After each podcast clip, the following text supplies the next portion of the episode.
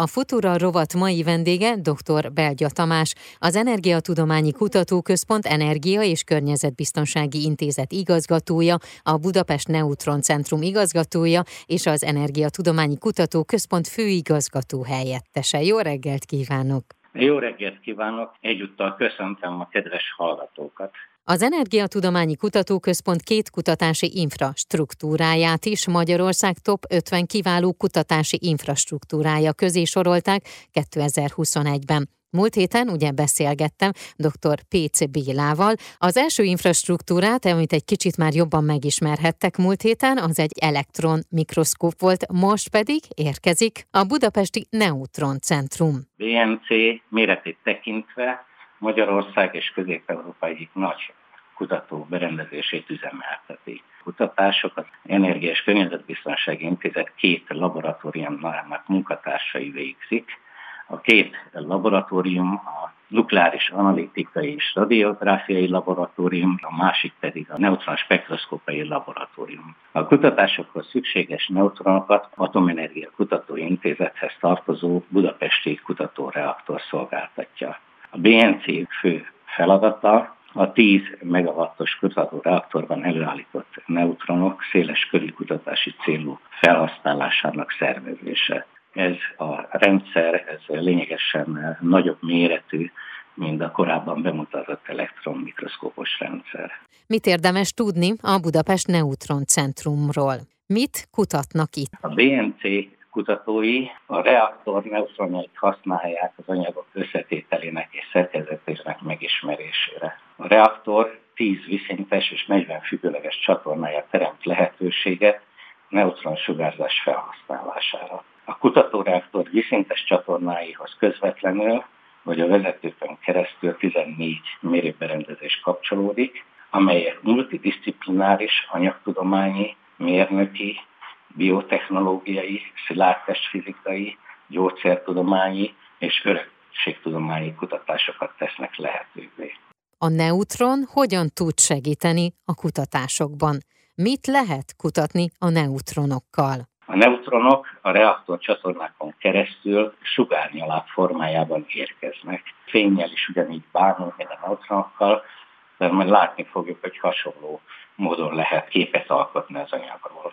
Az anyagkutatásban a termikus neutronoknak kiemelt szerepük van, azért, mert a hullámhosszuk az atomírás távolság nagyságrendjébe esik. A neutronok elektromos töltés hiányában a nyalába helyezett mintába mélyen, akár több centiméter is behatolnak, és ezért az anyag teljes térfogatáról kaphatunk információt.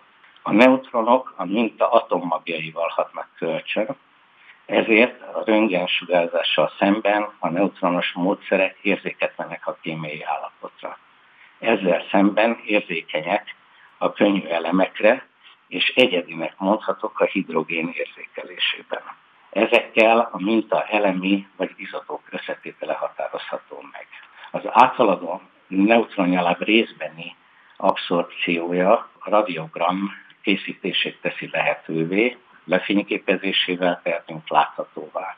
A minta forgatásával több száz különböző nézetben kép készíthető, ezek megfelelő matematikai transformációja után háromdimenziós képet nyerünk a minta teljes térfogatáról, amit az elnyelődés nagysága szerint láthatóvá tehetünk. Úgynevezett multimodális többféle képalkotásnál röntgen és neutronok radiogramma kombinálásával az anyagi összetételre is következtethető. Miért számít ez hatalmas dolognak? Például a beton belsejében lévő adalékanyagok vagy üvegek is láthatóvá tehetők, amit a mérnökök felhasználhatnak a beton törésszilárdságának meghatározásán.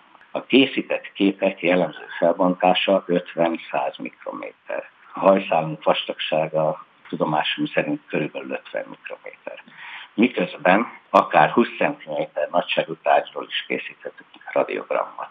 Ezt felhasználva megkevesedett több millió éves tengeri gyomrának a tartalmát is meg tudtuk vizsgálni.